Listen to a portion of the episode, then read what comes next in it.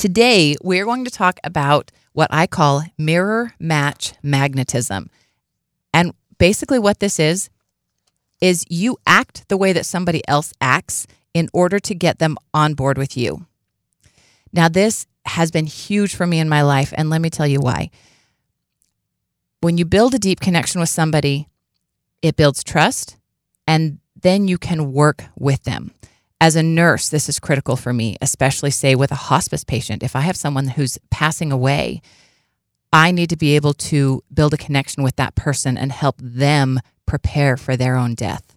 I have information, knowledge, experience, and wisdom to help them, but that doesn't matter because you've heard this before. People don't care how much you know until they know how much you care.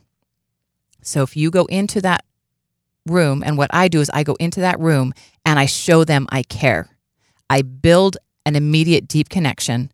I show them clearly that I care. And as soon as they know that I care, they care what I have to say. That's why these things matter. That's why these tools and tricks are so helpful in getting people on board so that then I'm able to help them. And you can do the same thing. With mirror match magnetism, another name for this is the chameleon pull, which I'll explain when we get through it. First of all, you want to match their body language. And guys, it doesn't matter if you're a hospice nurse or what else. You can do this with your spouse, you can do this with your own children. I've used these skills with my foster kids and made amazing difference and was able to teach them things that they wouldn't have listened to me otherwise had I not built the connection first. When sitting down with someone or standing with someone, be aware of their body language and match it. What I mean is, they're going to stand with you or sit with you in a way that is comfortable for you, for them automatically. Nobody goes into a situation in a strange situation with new people and puts themselves in an uncomfortable p- position or situation unless they have a reason. So when you start interacting with someone, they're automatically going to default to whatever makes them feel comfortable, whatever body language, whatever voice tone, even whatever thought patterns that are going to slip them into a relative comfort zone because you know it can be very awkward interacting with a new person, even if it's not a new person. Most of us, almost all of us, have a level of social anxiety on some level. So when you meet somebody else, remember that they are already anxious about interacting with you. Even if it's not overwhelming, there's something in their head that goes, ooh, new person, kind of scary, guards up right? So, in order to get that guard down, one of the best things you can do is match their body language. However, they are standing or sitting is how they are comfortable in that moment. And you can recognize when they warm up to you because their body language changes. As they get more comfortable, their body language gets more comfortable. So be aware, first of all, of what their body language is telling you about how they feel right now in this moment if, for example, if their feet are pointing towards the door, they would rather go towards the door than towards you. When their feet are pointed towards you, that's a good sign. That means that they are interested in you and what you have to say. So you'll know that you're making progress with someone if you start a conversation with them and their feet are pointed towards the door. And as you build a rapport with them, their feet turn towards you. That's one example. But stand how they're standing if they're standing with their left shoulder slouched and their right arm bent, do a similar thing. It doesn't have to be exactly the same. And you might feel weird doing exactly what they do. The thing is, they're not going to notice. If somebody across the room is watching, they might notice. But the funny thing is, you can mirror exactly what somebody is doing and they don't notice it. They don't notice that you're doing what they notice is that they feel more comfortable with you. The whole point of mirror match magnetism is you mirror back to them what they're doing. You match what they're doing. When you do that, you come into their space. They already have their guard up, right? You come in very casually, very non threateningly, doing the same things that they're doing. Obviously, the things that they're doing can't be threatening to them because they're doing them. If you do the same things that they are already doing, you'll slide right into their comfort zone and they'll be more willing to open up to you. It seems crazy, and the same thing works with their words. if you mirror back to them exactly their words, you would think it would feel obnoxious. You would think it would feel weird, but it actually is very comfortable.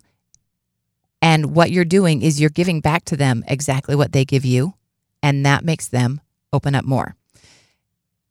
I know that sounds weird, but let me tell you, my grandma is great at this. This is a skill that my mother, my grandmother, is so wonderful at. For example, I'll tell her how my day was at work. Oh, I had a pretty long day at work. And she'll say, You had a really long day at work? Yeah, I did. Well, what happened? Oh, well, I had a patient who needed a lot of help.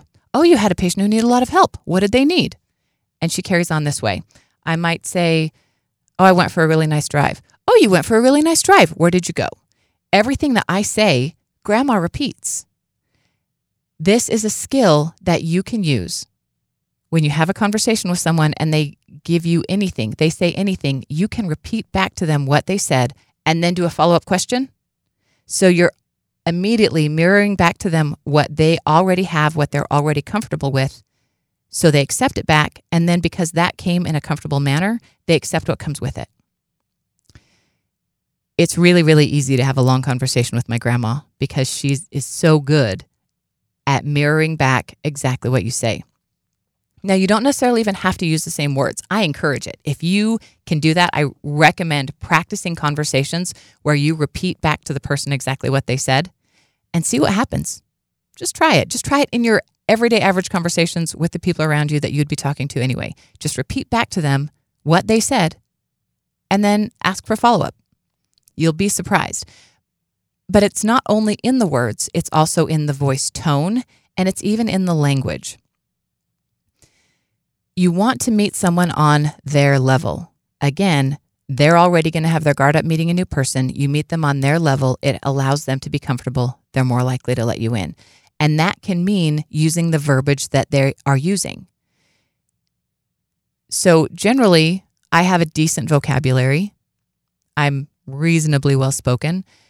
But if you watch me have an interaction with different groups of people, you're going to see me using different language, different voice tone, maybe maybe even letting a hint of an accent into my voice. And that sounds silly. And you might have observed someone else when they're having a conversation with someone who has an accent that they pick up an accent. This is the chameleon code. This is when you just do exactly what they're doing. The funny thing is, if someone who's watching might notice that you started a little bit of an accent, However, the person you're speaking to will not notice that you're speaking with a slight accent. They will notice that they feel more comfortable with you. That's what mirror matching is about. And it's not about being fake, guys. It's not about being false. If you are listening to this or watching these videos with the intention of, all right, I'm going to use all Della's tricks and then I'm going to be an amazing salesman. I'm going to sell people all kinds of things and I'm going to make tons of money. You potentially could do that. However, if you do that with an intention of abusing, manipulating, or taking advantage of these people just because you have good skills, that's going to cost you in the long run. On the other hand, if you want to use these skills to help create connections so that you can help people, you can get a long, long way with these things. So, in speaking, you want to repeat back to them their own words as much as you can use their voice tone. If they're speaking loud, get loud. If they're quiet, get quiet. This works really well when you're dealing with people who are angry.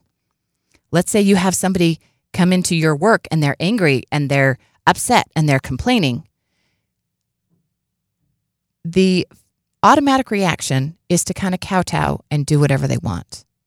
That's not always what they want. What they often want is to be met and respected. Isn't that what we all want? Is to be respected? And sometimes people don't feel respected by being pandered to. They feel respected when they're met at that level. So if you have someone who is standing up straight and their chest is out and their face is kind of scrunched up in anger and you can hear their voice low and deep with the anger in it, what you do is you meet them. You might want to turn your body slightly to the side so that it's less aggressive. That way, if you come up to them with the same chest out, directly at them, that can be a little bit threatening. If you come at them with your body turned slightly to the side, you can match them with their voice and body tone and yet come across less threatening by being angled slightly to the side. But when you meet them with the right body tone and voice tone, not necessarily yelling at them, that's not going to help you. But if you can speak loudly with much of the same voice tone that they are using and say, I understand you are mad, you're going to be surprised at how well they respond to you.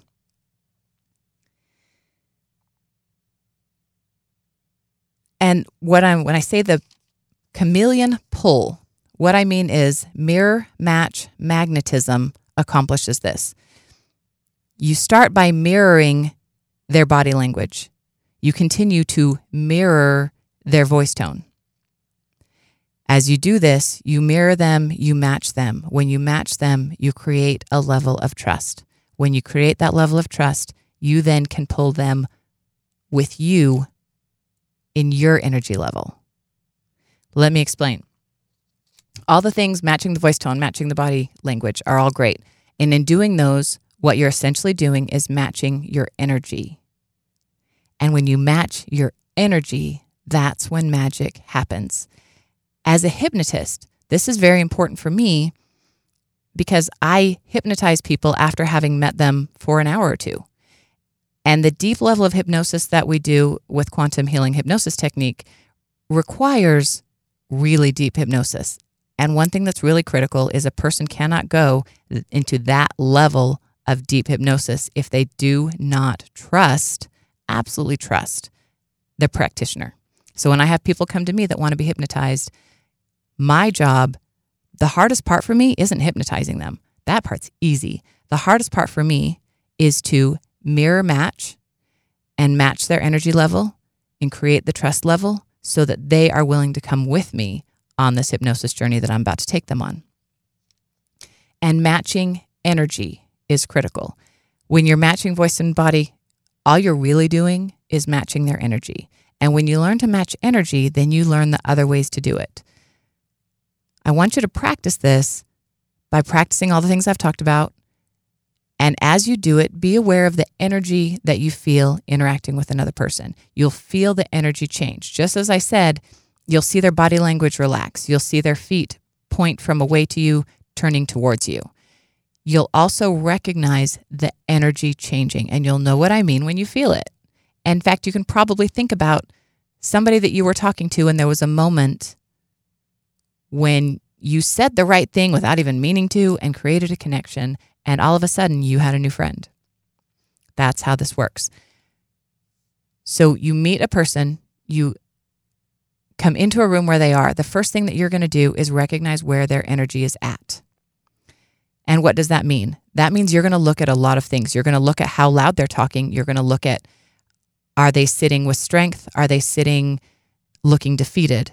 Are they looking happy? What is their energy? And you can see that, you can hear that by looking at them and listening to them, but you can also feel it. And the more you pay attention to it, the more you become aware of it. The more you become aware of it, the more you can track it, the more you can handle it and manage it and use it on your own. And this is a thing. One way that I love to match energy, in addition to matching voice and body, is to sit with my person while I'm having conversation with them, stand with them, whatever, and I imagine the energy going between them and me. And I'll feel almost like a circle of energy that stays in fluid motion that passes through them and comes and passes through me and then passes through them and then passes through me. And I'm aware of this energy and how it's flowing between us. And then I be aware, I continue to be aware of how our conversation is affecting the energy, how our body language is affecting the energy. One thing that I cannot stress enough is intuition. Your intuition is key in these moments. What I'm giving you is the basic foundational steps for you to build on because this isn't something that I learned overnight. These are things that you can start using overnight. Absolutely but you're not going to become a master with these things overnight. It takes practice. And watch as you're practicing, as you're talking, feel how the energy changes throughout a conversation. You definitely notice sometimes when you say something that you maybe shouldn't have, and all of a sudden that person kind of recoils and pulls back from you, you can feel that change in that energy. And then your job is to bring it back, right? And sometimes that's very hard to do. But if you're feeling that energy beforehand, it might help you not say the stupid thing that's going to cause them to pull back. So as I feel that energy going, I'm very aware of my client and where their energy is at and where I want it to be. So I mirror match them, and that allows me to kind of get my hands on their energy. By mirror matching my client, I take on their energy, I match their energy, and now that that's where we both are, I can lift them up. And there's many ways to do it. One of my favorite ways is with the ring of energy flowing through them and through me. And I almost imagine a bead passing around that ring of energy. And every time that bead goes through them, it pulls something out that I don't necessarily want to be there. Maybe some tension, maybe some stress. And then when it comes through me, it picks up something that I want to share with them. Maybe some enthusiasm, maybe some positivity. And I will mentally do this and mentally focus on this energy that is cycling between me and my client. And I observe as that energy changes. And I can, bit by bit and piece by piece, help them create the mood that I want them to have, being more at peace, being more relaxed, being happier, being more in love with themselves. These are all gifts that I can give them purely energetically through a conversation without saying a single word. Purely by being aware of their energy and sending to them the energy levels and points that I would like for them to have. And guys, in a way, this is manipulative. It absolutely is because I can sit down with someone who's stressed out and tense, and within one to 15 minutes, they are much more relaxed, much more at peace, hopefully, even laughing and playing with me. Again, it doesn't work all the time. And to tell you the truth, I'm not as good at this over the phone as I am in person. Being person to person makes a difference and is very helpful. But it is possible over the phone, and it is even possible over the radio, over the internet, over a live camera feed. It can be more difficult to do it when you cannot see the people who are listening to you. However, in a room full of people that you might be speaking to, these things work the same. In fact, one of my favorite teachers, Vishen Lakhiani, talks about how anytime he goes on stage, prior to going on stage, he does a, a mini meditation. He doesn't use that word, but he takes a moment to focus himself and he focuses his energy and he connects deeply with every single person in the audience. And simply by setting that intention before coming out onto the stage, it allows him to create a deep connection with each individual person who's sitting there listening to him.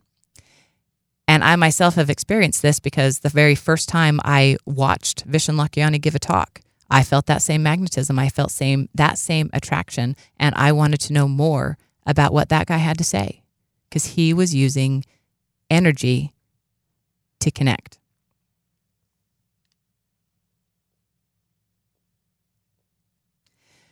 Another way that I like to meet people on their level. This is really important when you're working with a wide variety of people. If you all the time interact with people who are exactly like you, then you have a very limited life, actually. I encourage you to interact with people as different from you as possible. But when you're meeting someone who's different from you, you still need to find a common ground. You still need to find some type of connection that you can start with. And it might be looking at their face and recognizing their facial features, some of their wrinkles, and what their personality is. And like we talked about last week, to be able to get a hook, something that you can build on, that connection to build on. Another thing that you can do is figure out through conversation something about them, their beliefs.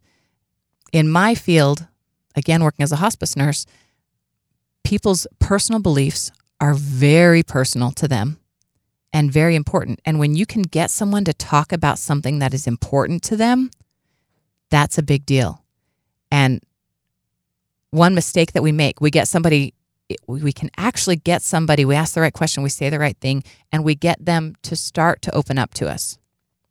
The mistake that we tend to make is stomp on that by telling them all about us instead. And sometimes the way to get somebody to open up is to start by telling them about you, and then it, le- it allows them to open up and share. What you don't want to do is stomp on their share by sharing over it. So be aware of that. When they do start to open up, when you do gain that trust, they're going to start to open up to you. Don't stomp on it. Don't take it over. Just listen. Be there to listen to them, be there to support them, and be there to help them through it if that's what you're there for. Also, don't pull up. That's that's a warning too a little bit when you're building deep creation, deep connections with people. They're sometimes going to open up perhaps more than you meant and invite you into a part of their life that you aren't really wanting to go. So you have to have some boundaries and you have to be able to put the brakes on when somebody goes when somebody goes, "Oh, you're going to listen to me? Let me tell you everything." You have to be able to kind of have a balance and push back on that or create a boundary for that. And in that case, one thing you can do is stomp on it by sharing about yourself.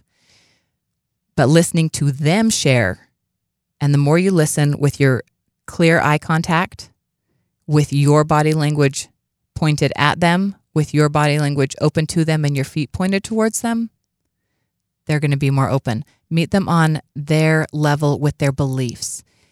If somebody shares a belief that you disagree with, one, either don't tell them that you disagree with them. You don't have to disagree with everything that you disagree with openly. You don't have to tell them that you disagree with them. You can ask them more about it. Doing this is one of the greatest ways to create a connection, talking about people's deepest beliefs. I have enough understanding of general religions, of several religions and what they generally believe, that when I'm dealing with my clients who are my patients who are perhaps dying or their family members have a dying family member and need some love and care and support, it's really important in those cases to be aware of what their belief system is so that I can deal with talking about death, talking about planning for death, talking about after death with the belief system that they use. And guys, I've talked to you a little bit about death and what I have come to understand and believe that death is. And when my patients are ready for that, I share that with them. But I don't start there. I start with where they are because where they are, what their beliefs are, that's where the door opens. And by respecting their belief and what's important to them, that's where they're willing to crack that door. Ultimately, it comes down to respect. You're not just mirror matching voice tone, body tone, energy. You're mirror matching and honoring who that person is. And when you do that, they must allow you to connect with them and invite you in. Guys, that's all the time I have for today. I love you so much. I'm so grateful to be here. And we'll be back next week with one more episode on creating deep connections. I love you so much. Remember, I'm not trying to tell you what to think, I'm trying to get you to think for yourself.